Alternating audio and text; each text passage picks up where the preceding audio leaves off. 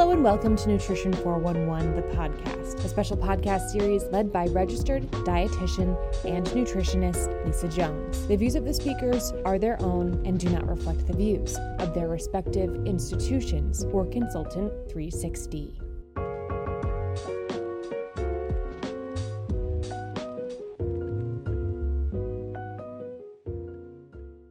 Hello, and welcome to Nutrition 411, the podcast where we communicate the information you need to know now about the science, psychology, and strategies behind the practice of dietetics. Today's episode is the impact of rare disease on nutrition. Today, my guest is Beth Wright and Michelle Schucker. I want to introduce Beth first. Welcome, Beth. Hi, thank you, Lisa. Beth Wright is a pediatric clinician, certified lactation consultant, fellow of the Academy, speaker, author, website designer, and camp counselor who currently works at the new Middleman Family Pavilion of CHOP in King of Prussia, Pennsylvania. CHOP's new community based hospital. Along with the clinical nutrition supervisor, Beth is the first dietitian to work at this brand new facility, which opened its doors at the end of January 2022.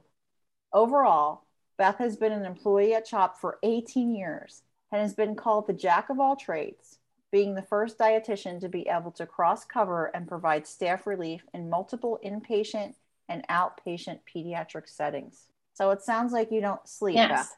no, I don't. I never sleep. so, so welcome. I'm looking forward to hearing all your experiences at CHOP. Thank you. And we also mm-hmm. have Michelle Schucker. Hi, Michelle. Hello, Lisa. Thanks for having me. Yes, I'm glad you're here. And Michelle, who has many, many credentials, which you can refer to on the website as well as Beth, is a clinical program coordinator, nutritionist in the Center for Pediatric Eosinophilic Disorders at Children's Hospital of Philadelphia. Welcome, Michelle. Thank you so much. All right, so I will begin by asking you four questions, and let's start with Michelle. So, Michelle, if you can tell us about the rare disease that you most in your specialty area. So all I do all day, every day is, uh, is see patients with eosinophilic disorders, primarily eosinophilic esophagitis. That is the most common of the allergic GI disorders.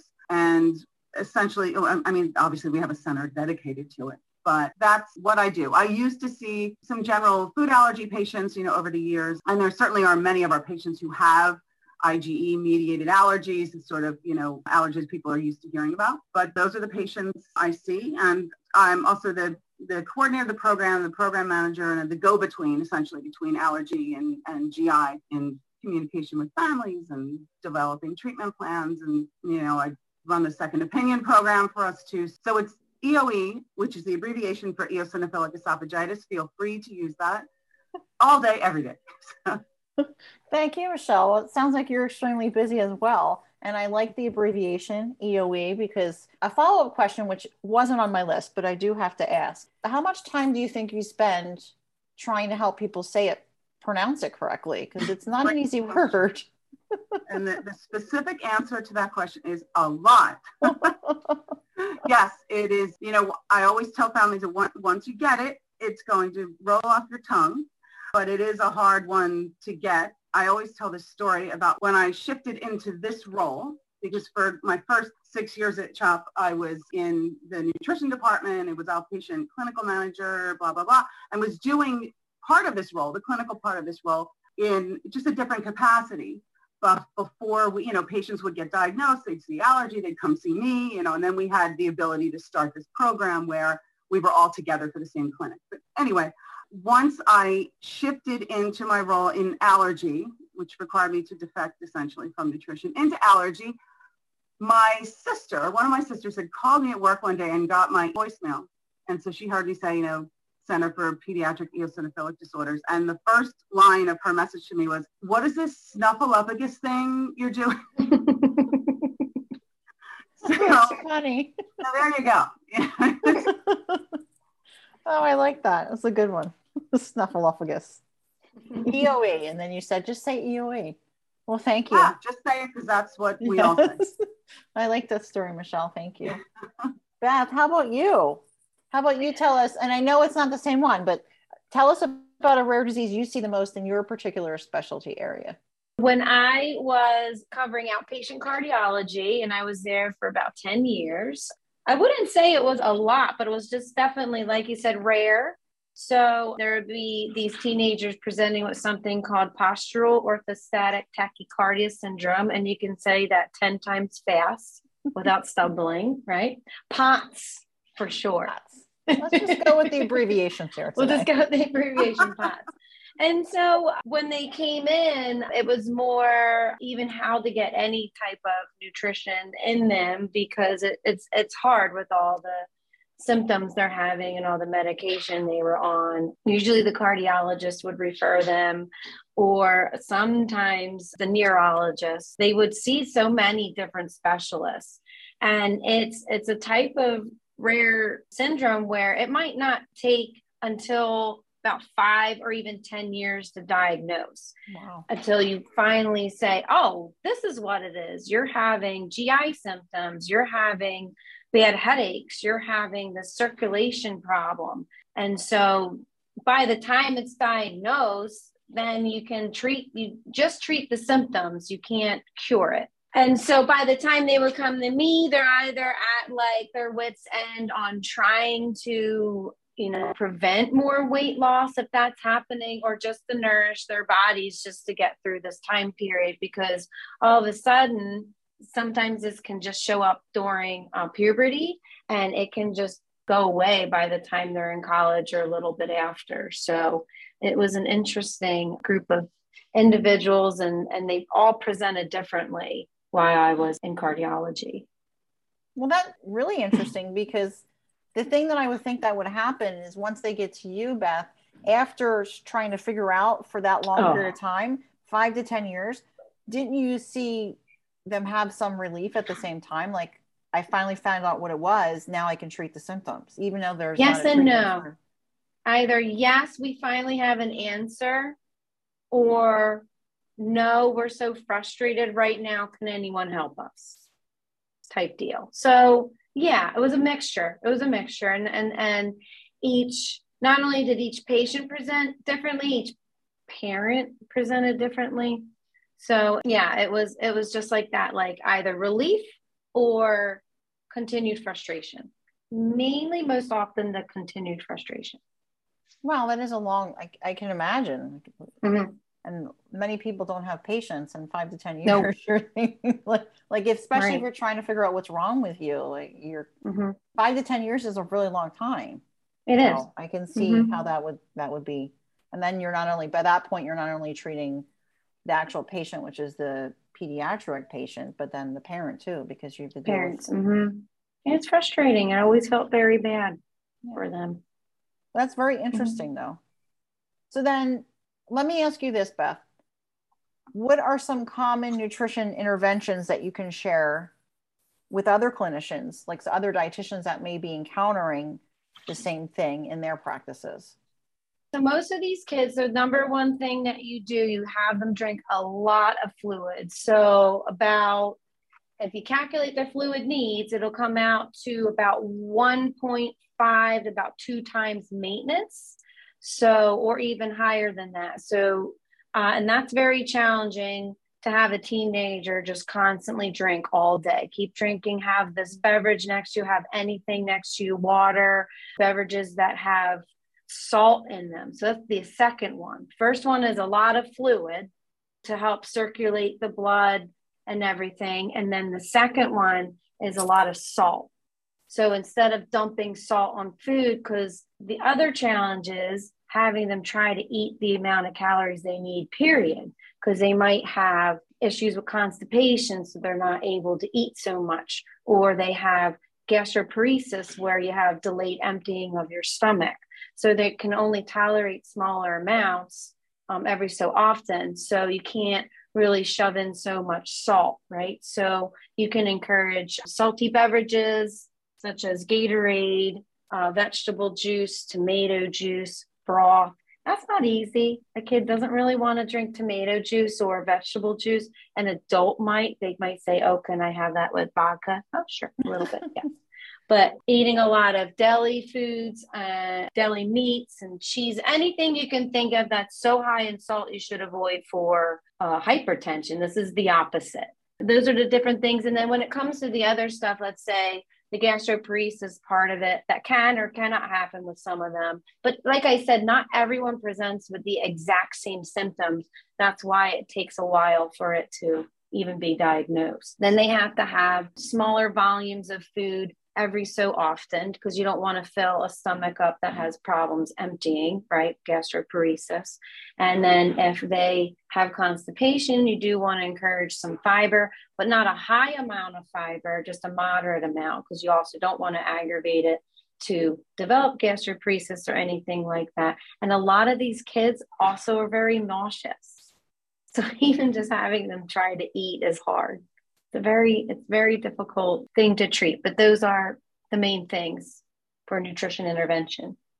Well thank you for sharing that. It sounds to me like as a dietitian or a clinician with trying to feed them you're walking on a tightrope. There was a lot of right. like that's not easy. Right. One girl one girl i had on like a fluid pump just to get enough fluids into her. It was interesting. I, th- I think penn placed it not CHOP there was some back and forth between some of the specialists and, and CHOP specialists. Doesn't really affect boys, it's mainly in females, but I did have a young boy and he was on NJ feedings, nasojejunal feedings. So they might have to have some tube feedings sometimes to get them through it. Yeah, that's not easy. No, it's definitely not easy. It's mm-hmm. very challenging. Mm-hmm.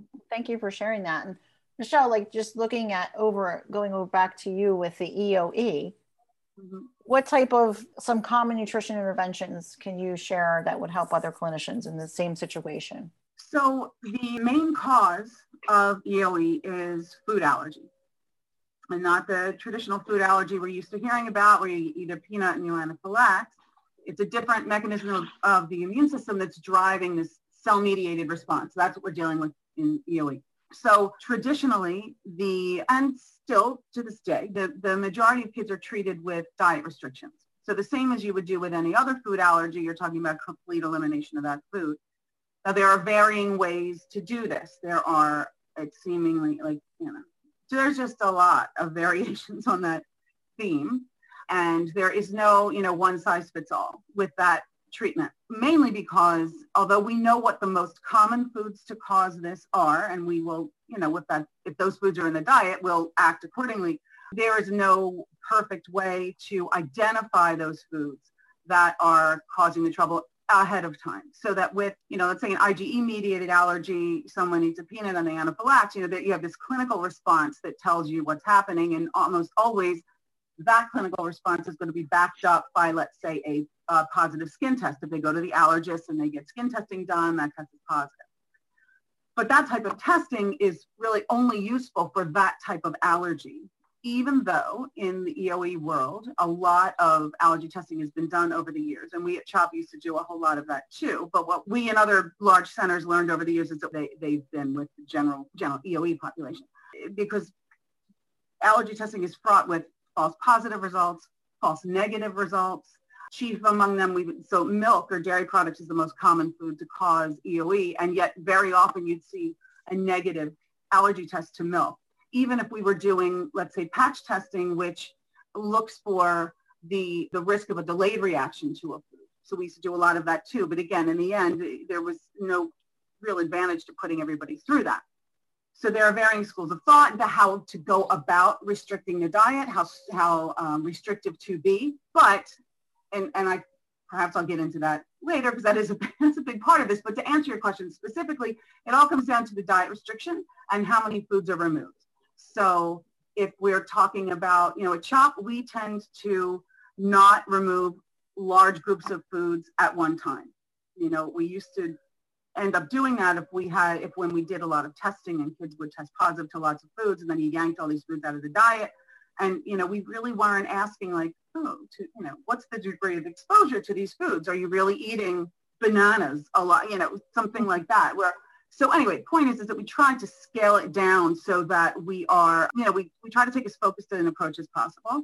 And typically that means if someone has dairy products in their diet on a regular basis, that's the first food to come out or perhaps we do milk and wheat, which is the next most common food. But so as with IgE mediated food allergies, you know, we have to make sure that removing those food or foods doesn't, you know, we have to be careful about not creating a deficit for calories, for protein, for specific micronutrients. So all of those things can be at risk depending upon the food that's removed or the number of foods that are removed. So that's, you know, the biggest clinical issue at the outset. But because we have to keep in mind, as we all do, no matter what we do, quality of life, it's easier nowadays because there's so many, you know, allergen-free foods available versus years ago that on paper, you know, you could remove 10, 12 13 foods from someone's diet and be able to, you know, put something into food processor that looks great, but you make that person miserable. And years ago, we didn't have that many options. So the diets were more uh, restrictive and the resulting foods for the patients, it was no fun. So a lot of times we would end up putting, especially our younger patients, on um, elemental diets where they get, you know, all or just about all of their nutrition from elemental formula I probably needn't go into all list along with that. I mean, there are times when it is the most appropriate therapy, but these days, not when we look at for first line treatment for, you know, nearly all of our patients. But um, so that carries with it, of course, all. So while Beth is walking on a tightrope, it sounds like you're trying to solve a puzzle that yes, is a challenge, a challenging puzzle, I should say. Yeah, that's exactly uh, what it is that's how we refer to it. There's all this, you know, you speak in like crime show metaphors. It's like you're trying to figure mm-hmm. out which food caused it. And, you know, I'm such a dinosaur that I'll keep repeating the same thing. Like, well, we have to find out, you know, who was it crime and all that stuff. But what that speaks to, you know, what I try to get at when I'm talking to families, and especially when you're talking to, you know, the physicians, especially these fellows, younger fellows, as we're starting to, you know, wanting to make sure that they are approaching this in, in the right way, our way, because of course our way is always right, is what, what all that speaks to is the need to get an accurate history. Mm-hmm. You know, and if I drive home one thing, you know, in about treating EOE, it's, and if you're going to treat with diet, because you don't always have to, if you are, you must get an accurate diet history. It doesn't make any sense to say, you know, mm-hmm. oh, I, you know, remove you know six food elimination diet or an eight food elimination diet. It makes zero sense to remove foods that aren't in the diet or aren't in the diet know, on a regular basis. You know, which is why you know you always say what are the most common foods to cause this and what's the degree of exposure and and work from there. I mean, each case is different, so it's like you're you're yes. you're you're doing a new like you're not following a specific protocol each time, right? Because everybody's different. You can't you can't standardize. Exactly right. Yep, exactly right. I find that so fascinating. Which brings me to my next question, Michelle. What have been some of your successes that will help other colleagues working with this particular population? And it sounds like one of the things I heard you say loud and clear was getting that accurate diet history, because without it, yeah. how are you going to be successful? Exactly right. And it's something that seems so, I mean, you know, even when we used to do lots of allergy testing, you know, you would get so caught up in, you know, in, in trying to just devise a plan that often, you know, it's like, okay, all these are positive, these allergy tests are positive, and but you know, over time you realize, all right, well, they're positive. That's it. It doesn't mean anything else other than that. Mm-hmm. That's what a positive allergy test means in this particular setting. It's only positive. It does not mean you're allergic. It does not, you know, with this type of food allergy, the the only test, the truest test, actually, it's the only test that's going to tell you what's happening or pinpoint that causative food is the endoscopy and biopsies. That is the only way to know what is happening and the only way to be able to definitively assess the treatment. So I would say that a lot of the successes, because we do see a lot of second opinions, very often come from just that. It is backtracking, asking families, you know, we'll get all the records, I'll go through everything, look at their history with their, their biopsy results and, and the diets they were on, and, you know, to this day, there are a lot of centers, I mean, no shade, but there are a lot of centers that will still follow this very commonly used, you know, six food elimination diet or eight food elimination diet. And the one of the first things I always ask every family is, okay, so you took out all these foods. Which of these were you really eating? You know, you were eating dairy. Okay, you were eating wheat like most people do, unless they're avoiding it for some other reason. Were you really getting soy in your diet? Like on purpose, soy, not worrying about like incidental exposure. I mean, some centers do, but we have not had reason to do that. you know, how often were you really eating shellfish? You know, oh, I never eat shellfish. Okay. How often were you eating eggs? I hate eggs. And sometimes I get eggs baked into the, oh, okay. That's where some of our biggest successes have come from, where you're, you have to start over again with the, many of these families, but you at least whittle down the list of potential culprits. and yeah, we see a lot of success with that. Oh, wow. Just restarting. Mm-hmm. Yeah, go back mm-hmm. to the beginning. Yep. Mm. Yep. That's a great tip, though. I think that's helpful. Thank you. So, Beth, in terms of POTS, yeah. what would you say if you can share some of your successes that will help other colleagues, other dietitians working with this population? Instead of like what Michelle was talking about, getting a diet history, this is different. This is getting more of a symptom history. So I, am not, obviously, I'm not a doctor, not going to diagnose. But you also are there they're they're frustrated. So they want to also just talk to somebody and get their frustration out. I did see two girls one time that were in a, in another hospital setting for they assumed these girls had eating disorders, treated them like anorexia nervosa because right, the girls were afraid to eat because it was very uncomfortable, but they weren't deliberately doing it and they weren't deliberately trying to lose weight and they they were telling me about what happened at this facility till when they came out of the facility. And then I'm seeing them outpatient. I'm like, oh, okay. So now, does this happen when you stand up? Do you get very faint? Do you feel like you're going to pass out? Like, yeah. And I know that can go hand in hand with eating disorders too. You can get, you know, your, your blood pressure can drop at times from not being nourished enough. But then I went into all the all the other symptoms. I'm like, oh, do you feel you have a foggy brain? How do your feet feel? Do they sometimes get bluish or do they feel numb? Now that's not something you'd ask someone with with anorexia. You're getting a diet history, right? And these these girls were like, yeah. They're like, well, what are you what are you getting at? And then I was getting into all, you know, some of the other shakiness, exercise intolerance, um, just because of the the shifts in blood pressure. They just have a hard time. It's this is a, a POTS affects the all. I didn't explain this earlier, and I'm sorry. The autonomic system of us, so it, it affects like your blood pressure and what else is in the auto your nervous system is part of that your your GI system. So it affects a, a, number of things that you can't really that right you can't control, but your brain is controlling, right? And so I did say, I, I honestly, I'm sorry. It sounds like you want to eat, and they're like, yes, and I'm like, well, that's not common in anorexia. they don't want to eat. So I said, hey, at this time, I referred him. I, I reached out to the cardiologist who specialized this. And at the time, it was Dr. Boris with CHOP, but he's not with CHOP any longer. There's other specialists now that see them. And I reached out to him about my concerns about these girls. I said, Can you have them be scheduled for a cardiology appointment? That was the number one. You can also send them to GI too to be looked at for any gastro dysmotility going on also. So those are the first two people. And I think they already had neurology on board for headaches, but that was one of the success stories that I felt really good about because I I honestly did not feel they had anorexia at all. I was just like, this isn't adding up to an eating disorder. This is disordered eating from feeling uncomfortable with eating. Thanks, Beth. That's incredibly so, helpful because I think it's well, thank you. One of the things is, especially if dietitians aren't used to it, like you're kind of giving them like a roadmap to follow. If something like this pops up, like what, right. what can they check off, and then who can they hmm. refer to? Because one of those things True. is you never know, like where do I send this? Who who can help me? It's kind of solve mm-hmm. this problem, and I look at it as problems we're all solving.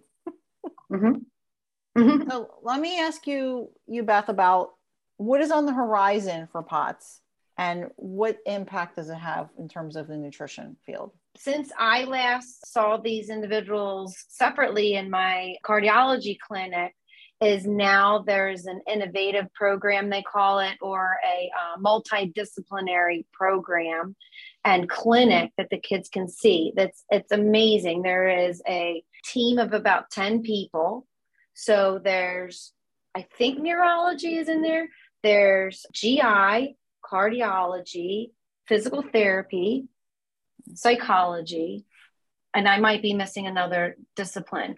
And the the patient will now come to this clinic for the whole day, pretty much hours, right? They'll see half of the providers in the morning and then they see the other half in the afternoon. And what the team does is in the middle of the day and at the end of the day, they'll regroup and talk about each patient for the other providers who haven't seen them. And so that has been the most amazing thing for this population ever is to have all of the services under one roof and saying, oh, next week I have neurology. Next week I have my cardiologist appointment. Oh, and two weeks from now I have, instead of seeing so many different people different times and the parents taking off from work taking their children right and the children taking off from school you can just see them in one day and have one whole disciplinary team see them so that's what is on the horizon for them a multidisciplinary team approach and an innovative program i love that that is such a great idea it's like a one-stop yeah. shop for all mm-hmm. your medical appointments they should have that yep. for everything not just POTS. pretty much Thanks, Beth. Michelle, how about for EOE? Like, what are you what are you seeing on the horizon and the impact on nutrition? For now, and and, and just to to mention, we we do see not that I have numbers on this, but but over the years and even now, we've seen a fair number of kids who do have POTS. And I don't want to take up time with this question, but when Beth was talking about, you know, the whole misdiagnosing or confusing these symptoms mm-hmm. for you know, indicative of a different diagnosis, uh, we'll see that too. And POTS patients is a, is a really good example because these a lot of these kids will come to us. You know, of course, they probably do have symptoms of EOE, but, but one of the chief symptoms of EOE is you know discomfort when eating or an you know an unwillingness to eat, no mm-hmm. matter what your age. It's not for everybody, but it happens very often. And we will see kids come in. Um, you know, they're just not eating well at all. They feel horrible. You know, we're like, oh, you know, so we treat uh, treat their EOE, and their bodies just would be totally normal, and yet they might still feel mm-hmm. horrible. And you know, it's interesting where I I think that you know it'll be very interesting looking forward, having people be aware of the fact that I mean it could be that. Obviously, if someone's not feeling better when you expect them to, you're thinking about what else right. it might be. Right. Um, but I think historically, not many of us had thought of POTS as being this thing that could be responsible for all of these other symptoms. You mm-hmm. often think like, oh, they're just depressed, or oh, they're right, or yeah. oh, they're intolerant. Mm-hmm. If they just exercise, they'd feel better. And while that might be true in some regard, mm-hmm. you know, it just makes it, it, it really is confounding. But on the horizon for EOE is for our profession, unfortunately, has nothing to do with us, but in terms of the disease itself, we are now able to use biologic therapy because Dupixent Dupilumab has just been approved by the FDA for use in eosinophilic esophagitis. So historically, it's been used to treat eosinophilic asthma. You've probably seen the commercials mm. for that. Mm-hmm. It's also been treated uh, or used to treat eczema. And many of our patients have all these other atopic conditions. So many of them will have asthma. Many of them have eczema. Not necessarily eosinophilic asthma, but you know, your regular asthma. But so many of our kids will have that. We had gotten Dupixent approved for some of our patients who did have severe eczema, but now it is approved for use in kids over the age of 12 and over, I think, 40.5 kilos to be used. And it could be used as a first line if the family so choose.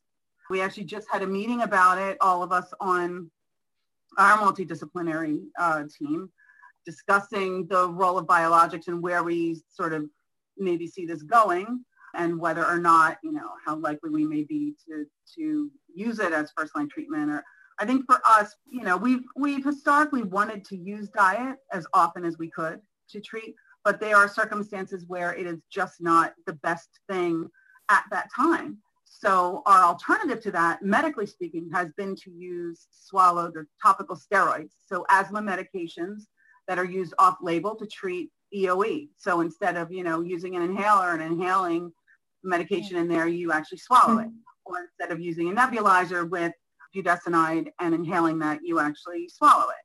And they're very effective. And we've for years used them for kids who, you know, instead of diet as first line or if we've not gotten anywhere with you know, rounds and rounds of diet restriction. We, we've used that successfully. But now there is this monoclonal antibody that we can use to treat. There are, I know that there are plenty of families who would prefer to, to use that versus steroids. So it sounds like very promising. Oh, that's that's yeah. good news. It's not going to solve it, right? You're still going to have to be the puzzle solver yeah. there, Michelle. How about sharing one story or analogy showcasing your work? So we'll start with you, Michelle, for that. I hate to go back to the previous story, but honestly, I mean, yes, we're restricting the diet. So yes, we have to figure out a way to, to make up for whatever de- deficits we're creating. So of course, you know, you're going to up calories one, you're going to add protein a different way. You're going and obviously there's a skill to that, of course, and that primarily comes with experience. And I don't want to say anybody can do that because I don't think anybody can. But honestly, I think that absolutely, because I've been doing this for so long, you know, it was early on, luckily, that I was able to, you know, just you're able to develop that skill of really going, what are we doing with this yanking foods out of the diet when no mm-hmm. one's eating them to begin with? Like, what are we doing? And why, and even if they're eating five, why are we taking away five? Yes, odds are it's more than one food. There are some, there's one school of thought, cast as wide a net as possible with the foods, and that's true. You know, the more foods you remove, the greater the odds of, of achieving remission. But how many fish do you want to catch? Yeah, so, I like that. Cast a wide net. Um, so it's quality of life that factors into that. So that remains to this day like one of I think it's one of the best skills I developed and certainly that others have too but it has never not been valuable. Never, not one time. Your contributions and such great work you've done over the years. So on behalf of all of us dietitians out there, we thank you. oh Helping others, leading the way. Beth, how about for you? How about you've already shared a bunch of different stories with us, which I appreciate. Yes. So I'm trying to think. Thanks. Do, is there any one that stands out for you that you haven't mm. mentioned yet that you like in mm. specifically in relations to POTS? That one, the one girl, I just felt so. She was on a like a fluid pump. I, I can't even explain where the fluid pump was going. It was into her stomach, and she was just so debilitated. This was a mom that was very, very frustrated. She came and saw me a couple times, and the patient too. And the patient just looked so weak, and she was in a wheelchair. And they're like, and, you just felt so bad. You didn't know what more to do. And she was trying to eat. She just felt so nauseous that she couldn't get everything in. I think I'm at the time when there wasn't a disciplinary clinic, I sent her to the GI for motility. I sent her to her. I'm like, oh, you'll like my friend Andrea who does who deals with kids with motility issues because I just um, felt like, oh my goodness, I really, she was a challenging patient. Another girl didn't present so badly. She more had like some nausea in the morning and wouldn't eat. She was the one I had on like a moderate amount of fiber to help. She had the constipation issues. So I felt like I was more of a success with her because she wasn't so affected by how that other girl was. But when I'm challenged or when I'm faced with the challenging situations, what I want to say, I will deep dive and do, I would write. So I am published with the nutrition intervention for POTS. So uh, yes, it's, it's, it's about five years old. It was published in 2017, but because this was an area that was so foggy that I just uh, delved deeper into it and put it all together in just like um, an article. So that's what what was successful for me and helpful for me. Thank you. That's helpful. We Thanks. we're going to put that in the show links, so it'll be a resource if anybody's looking to read more about it. Because just listening to both you and Michelle, I was like, I feel like I need to go educate myself. I don't know enough, so I'm, I'm not practicing in this area. But for those that are, like, I think just learning, like we never stop learning. So always learning right. more, and and the helpful tips that you both shared so I thank you for that. But if you can boil it down into one key takeaway, what would you say? So what would you say, Michelle? Like those that are out there practicing EOE, will be the besides being able to pronounce it, what would be your number one key takeaway? There is no one size fits all for mm-hmm. for this. No one size fits all, and you know every plan has to be individualized. It just has to be. Yes, personalized. That's good. that goes back to like the personalized nutrition we can't hear enough about lately. Like they're acting like right. it's a trend, yeah. here Michelle was doing it the entire time. so it's not a trend. Michelle's been doing that. Yeah, please, please. It's so boring. How about you, Beth? How about your one key takeaway for POTS? If you can just oh, Okay, send can I them do two? Two key. Yes. The one is is to, to piggyback on Michelle. It's the same thing. Not not one one size fits all plan. Everyone's different. Just like I said, how each each individuals were dealing with different types of side effects and everything and, and symptoms.